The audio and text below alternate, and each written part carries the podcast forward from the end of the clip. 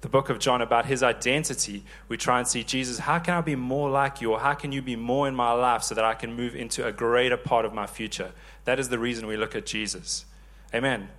Okay, let's read. We're going to read John 1, verses 1 to 14. On the ESV, it should come up behind me. It goes like this In the beginning was the Word, and the Word was with God, and the Word was God. Say, In the beginning was the Word. He was in the beginning with God. All things were made through him, and without him was nothing. Without, let me go back. All things were made through him, and without him was not anything made that was made. In him was life, and the life was the light of men. The light shines in the darkness, and the darkness has not overcome it. There was a man sent from God whose name was John. He came as a witness to bear witness about the light, that all might believe through him. He was not the light, he came to bear witness about the light. The true light, which, come, which gives light to everyone who comes into the world or who is coming into the world, he was in the world, and the world was made through him. Yet the world did not know him. He came to his own, his own people did not receive him. But to all who did receive him, who believed in his name, he gave the right to become children of God, who were born not of blood, nor of the will of the flesh, nor the will of man, but of God. And the Word became flesh and dwelt among us. And we have seen his glory glory as of the only Son of the Father, full of grace and truth. The book of John is very interesting. Do you know the other three Gospels, what they're called, or their names? Matthew, Mark, Luke, and John. Okay, those are the four. Matthew, Mark, and Luke are often linked together because they are very similar in what they say, whereas the book of John kind of stands out compared to them. If you didn't know this, there's, there's a lot of controversy about it, but Matthew, Mark, and Luke and John can kind of be split in half, whereas you have Matthew and John would be the eyewitnesses. Matthew was the tax collector who was a disciple, John was the disciple whom Jesus loved, a fisherman. They are the eyewitnesses. On this side, we have Luke and we have John or John Mark. John Mark. They weren't the eyewitnesses. Luke is said to be a doctor, but also kind of like an investigative reporter who would have been alive and in the kind of alive at the time Jesus was and went and did an incredible investigation to find out as much as he could about Jesus. John Mark, in today's language, would seem to be a PA, you know, like a personal assistant. He was like a personal assistant to Peter and Paul. Literally would have just received everything from them and understood now, all four, led by the Holy Spirit, wrote the Gospels Matthew, Mark, Luke, and John. And the other reason that John stands so different is because John is like the BFF, self proclaimed as well. But apparently, through church fathers, they also knew because remember, I once said this Who knows Nelson Mandela? Put your hand up. Put your hand up if you know of Nelson Mandela. Not know him personally. Who knows of Nelson Mandela? Put your hand up. Pretty much all of us. Who of you know good things about him? Put your hand up. Who of you know a whole bunch of bad things about him? Very few. Who of you know his reputation? In your mind, is it a good reputation or a bad reputation? It's a good reputation. Does he have a reputation for um, genocide, for just killing huge amounts of people, for injustice? He doesn't. Do you think that will ever be his reputation? It will never be his reputation. The same as these men who have lived on the earth, the same as Jesus. His reputation is the way it is because that's who he was. People can make up stuff and just put it on the internet and call it something, and that'll, that then becomes truth. But his reputation and their reputation stands and has always stood the way it is. So, John, being Jesus' best friend, he was the last writer of the Gospels. His gospel was lost. I almost thought of it like this John would be the best if you're looking for a biography of Jesus, John's gospel would be his biography. One of the theologians says that John's gospel is the safest to read for someone who's just met Jesus for the first time, but also has the most depth. They say that if it was a pool, a child could play in that pool because it's safe for a child, but also a whole elephant could fit in that pool because it's got such depth to it because he was the one who spent the most time with Jesus, I would almost call it a biography of this is who Jesus was because I was his right hand man, as it were. Quite incredible, don't you think? He had the understanding or the wanting that everybody who reads his book needs to see Jesus as the living expression of who God was. People need to believe in Jesus. People need to believe that he was God come down to earth. People need to believe in the person and the work of Jesus. People need to believe that Jesus brought something of the kingdom to earth. Did you know the word believe is mentioned over a hundred times in John's gospel? John wants you and I to believe. He wants us to believe. Interestingly enough, John was a fisherman, and they say that he was kind of, Jesus called him while he was mending nets, something of a prophetic um, action of that one day this gospel that he penned or part of his ministry would be mending people's hearts. Those who don't believe, those who struggle with belief, those who are struggling with a form of sin will come into a relationship of not just believing Jesus exists, but believing that Jesus can free them from whatever is holding them back. Incredible, right? So, as we start reading in verse 1, before the I am statements, I'm the bread of life, I'm the light of the world, before those even come into play, before the miracles, before the cross, before the resurrection, the very first words John starts his gospel with is In the beginning was the Word. Have you heard in the beginning before?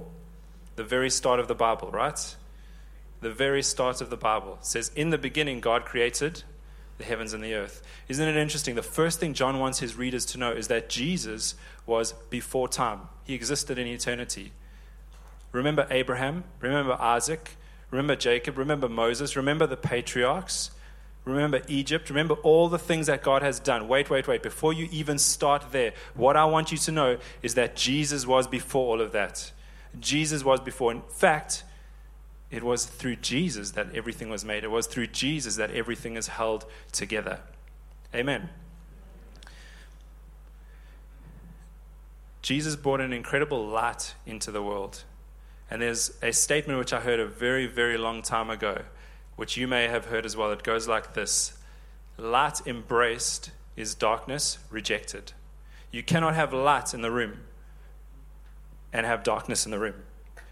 If light is gone, darkness is there. Where there is light, darkness has to flee.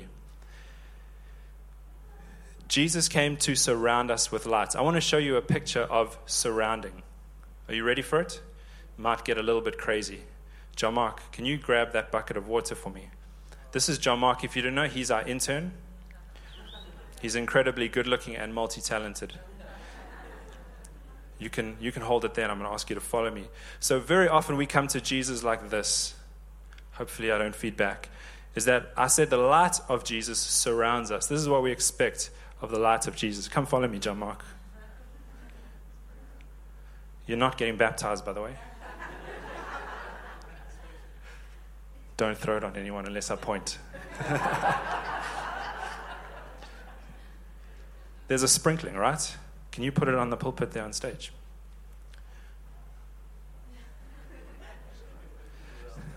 Yeah, don't pour it in the electricity because you'll get a not a Holy Spirit shock. You can put on the top here, thanks. So there's a sprinkling. There's there's a sense of us living in this sprinkling of what Jesus is doing. You know, a little bit of light is okay, but a full illumination, I don't know if I can handle that. The sprinkling is okay. It's a little bit of rain. It's okay, I can handle that. But that's not the picture of what Jesus wants to do. He wants to do this for you and for me. You're probably asking yourself, how's he going to get a whole person in that little bucket? so easy.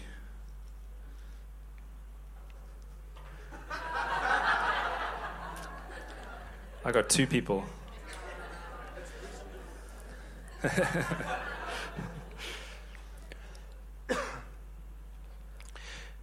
Have you ever wondered why? I read this. Jesus instituted two things which he felt most important that kind of we weren't doing. One was kind of the Lord's Supper, the breaking of bread. The other one was baptism. Jesus, why? What is the point of baptism? Do you think it just kind of is something that happened, or God was like, this sounds like a good idea? Let me show you the picture girl or boy, I think it doesn't matter. I'm just, I'll do both just so that there's no hurt or offense. It's interesting that when you're baptized, the word baptism means full submersion. Fully surrounded by water, fully washed. Have you ever been in water completely?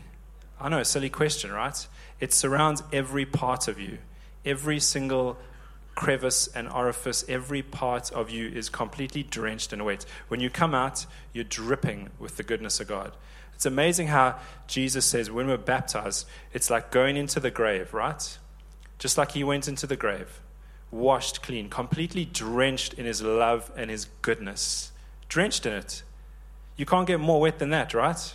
You can't get more soaked and saturated than that. And just like he came out of the grave, we so too came out of the grave, dripping with his goodness, resurrected from the dead, friends. Is there such a better picture? If you've been baptized once, you're not getting baptized again. Remind yourself of his goodness because it's like they, they'll go dry and, and that'll be the end of that, but you never dry from the inside. And it's amazing how we're totally and totally drenched, totally saturated. It's not just your outside physical body, that's not the picture or the only picture. The picture remains your body, your soul, your spirit, your emotions, the breakthrough you need, your brokenness. All of it is saturated in the love of God. And that's where you're supposed to remain saturated in the love of God. Amen? Isn't that a cool picture of baptism? Who wants to get baptized for the second time or third time? So, speaking about being surrounded in the water, but being surrounded by the light. I know there's the, the inward change, and this is showing the inward change. It's an outward expression of that inward change. I felt God give me three words this morning. Normally, I wait for the end to say this, but I think it's so right to say it now, especially coming out of worship. I felt like I'd say there are three lots of people in this room, those who are still stuck in darkness. And I felt like I'd say this morning, perhaps it lines up with what Star said. This morning, God is going to give you a key. Perhaps this morning, you're going to be able to turn on the light. And where you cannot see what's going around you and you cannot see the way ahead, God is going to shine a light to show you the way ahead.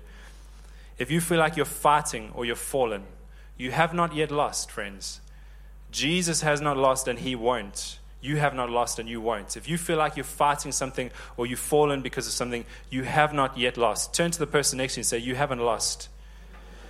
Your victory's around the corner.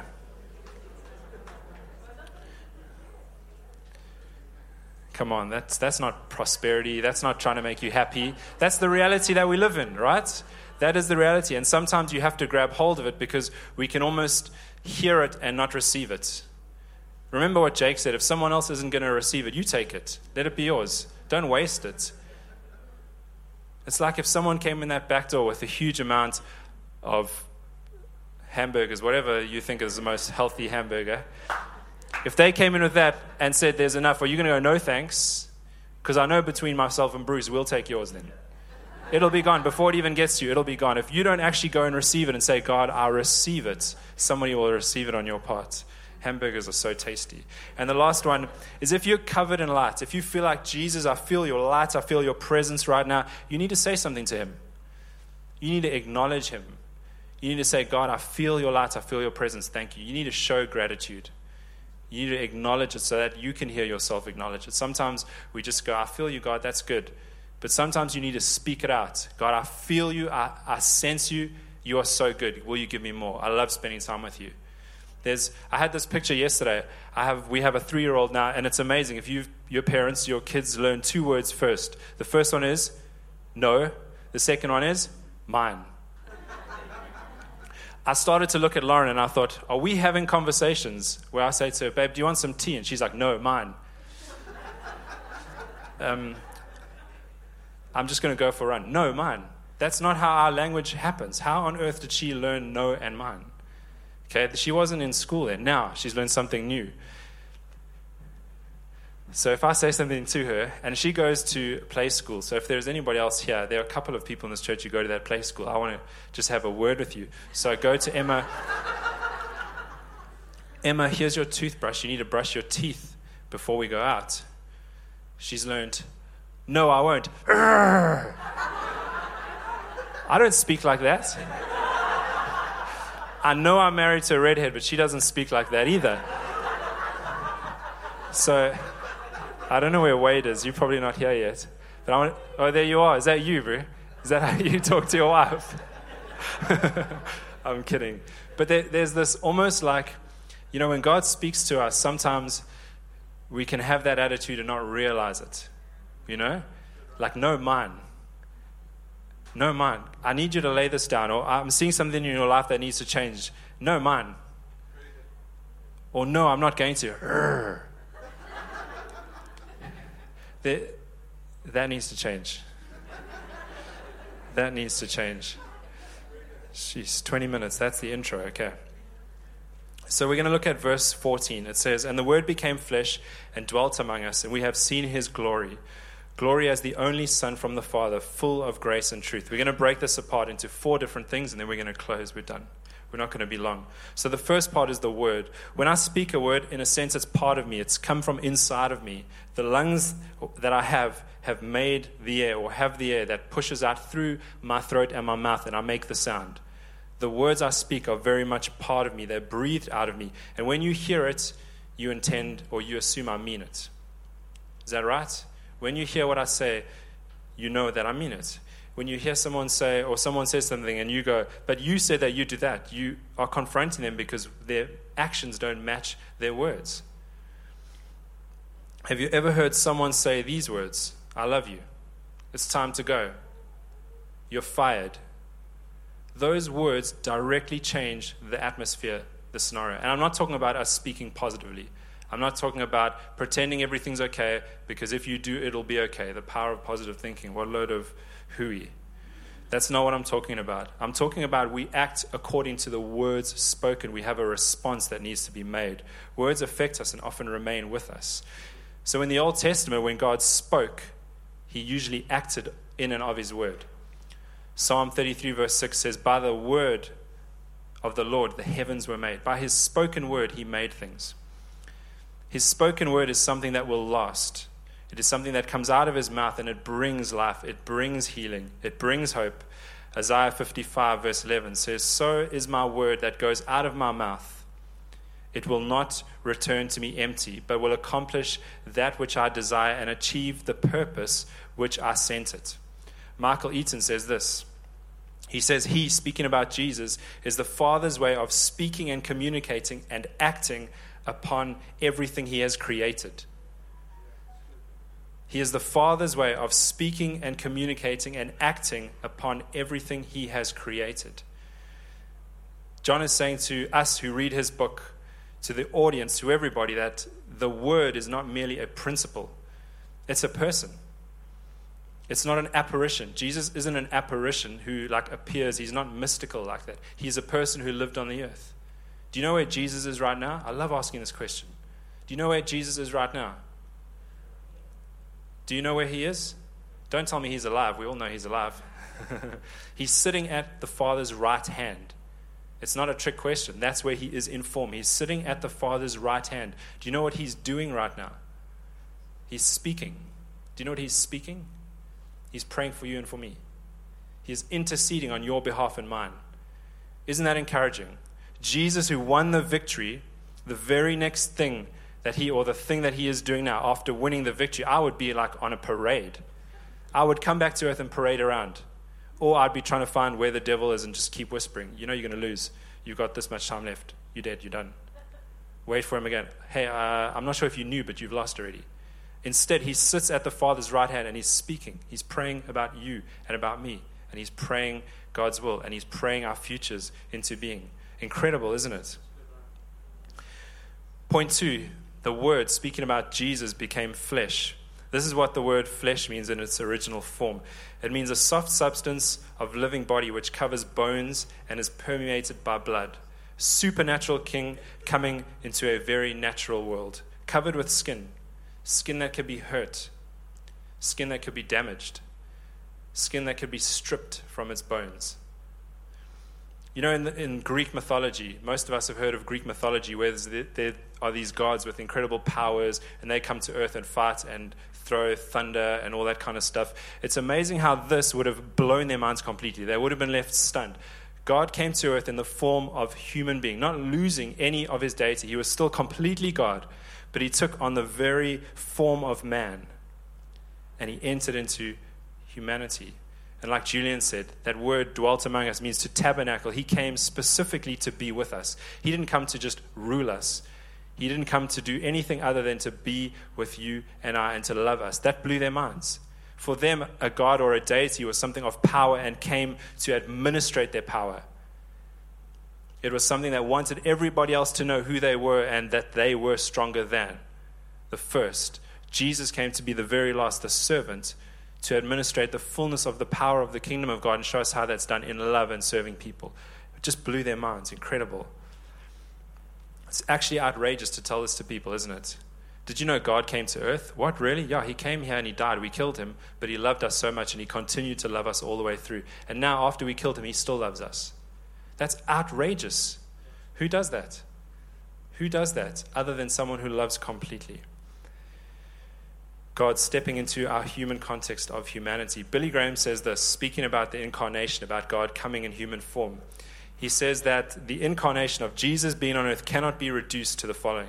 He says it cannot be reduced to a philosophy of life. He says Jesus is not Socrates with a beard, nor Plato with a Jewish accent.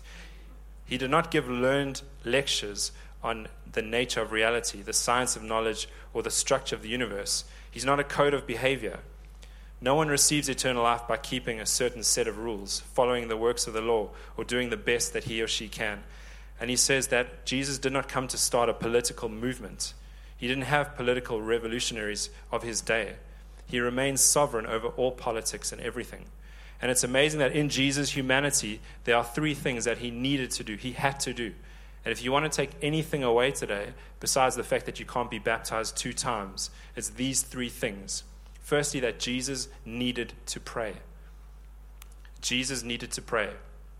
We had John Bevere here and Lisa a couple of weeks ago, and I just saw him say, I don't know when, the past couple of days, he said, Prayer is not a monologue, it's a dialogue. Prayer is not a conversation where I ask God for something and then he doesn't say anything. You know, we're not in a sitcom where you walk into the distance and stare and have a conversation, no one else is in the room, and wonder what is going on. That's not what it is. It's a dialogue, it's us speaking and God speaking back. In our community groups at the moment, we have Bruce and Danae moving around teaching us about the prophetic. How to hear God's voice. And I love that they're so real. They won't go, we can hear him, and maybe if you pay us enough money, we can teach you how. You know, it's a special skill you have to learn. It's, it's, it's only for people. Do you think God's intention is only that some people can hear him and not all can? It's that we can all dialogue with him, we can all hear him for ourselves, for others to encourage. It's wonderful what they're doing. If you're not in a community group, you need to be. They've already got two down, right? A couple more to go. Make sure. If you want to go from community group to community group and follow them around, you can do that as well. Is that cool? Is that weird? A little bit weird, but it's cool.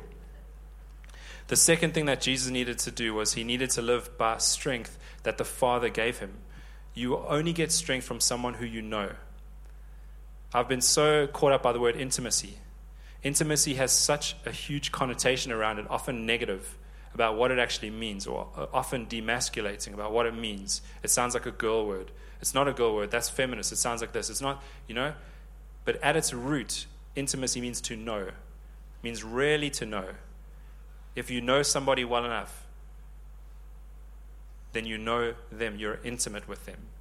Essentially, you can be intimate with a friend and know them really well. God wants to be intimate with us, so he know he already knows us, so that we can know him, so he can reveal himself, and that's where we receive strength. And the last one is Jesus needed the guidance of the Holy Spirit. If you have not got the Holy Spirit living inside of you, or you're so unaware of Him living inside of you, or you don't feel His prompting or His voices, we'll have leaders that can pray for you and ask the Holy Spirit to fall on you. It's amazing when you start to feel God regenerate you from the inside. You realize when you walk in somewhere, you don't go alone anymore. That's how the prophetic works. It's the Holy Spirit. That's how worship works. It's the Holy Spirit. And each person has this incredible invitation. Third point is seen his glory. Who's ever seen God's glory? Put your hand up. Awesome. I thought no one would put their hands up. It's amazing. So the glory of God almost sounds like something mystical, like, like showers of gold dust in a cloud of sweet smelling, like someone just made cakes or something like that. It's like almost unbelievable. What does glory mean? And essentially, I, I was reading one article where someone said glory is concrete. God showed us his glory, and that when Jesus came down to earth, he was, we were able to see him and we were able to touch him. It was a concrete thing. It wasn't a mystical, have I seen it or haven't I seen it? It was there in front of their faces. even to the extent where glory sounds like it's, it's a fun or a, like a fantasy experience. And the Bible says that Jesus was glorified when he was crucified. On the cross, he was most glorified. And that was God's glory being displayed in Jesus' suffering. I'm not preaching to you about suffering. I'm saying the thing of glory is the reality we live in.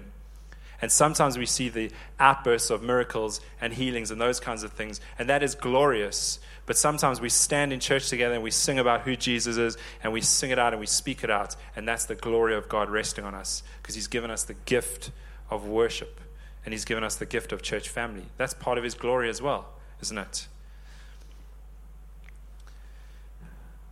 Last point full of grace and truth. Teddy, where are you with your anointed musical fingers? Won't you come and play? Verse 14 says, And the Word became flesh and dwelt among us, and we have seen his glory. Glory as the only Son, full of grace and truth. The Passion Translation says, speaks about Jesus, who came from the Father, overflowing with tender mercy and truth. And that word tender mercy is translated like this loving kindness and goodness. The Greek word is charis. It's translated to grace, favor, sweetness, pleasure, and delight. Isn't that amazing? That Jesus came full of those things. It says here the translator combined all of those concepts together and he formed the word tender mercy, saying that Jesus is full of everything that you and I crave. And it's interesting that the phrasing is grace and truth. First grace, then truth.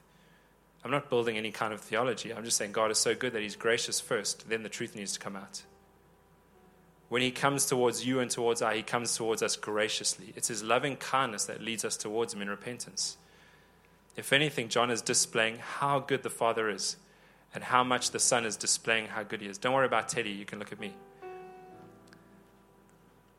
Jesus came full of grace. Friends, this morning we approach His throne. He is so gracious the way He looks towards us. And there's a wonderful truth part that we get to walk in is where we're at. God, this is where I'm at. I know that you're gracious and I know that you love me, but this is where I'm at. And I say but because sometimes we are facing stuff and we need God to break in. Sometimes there is a often a veil that is so thin and so easy to break through, but we need God's help to see through, to break through those things. Jesus has come so full of grace.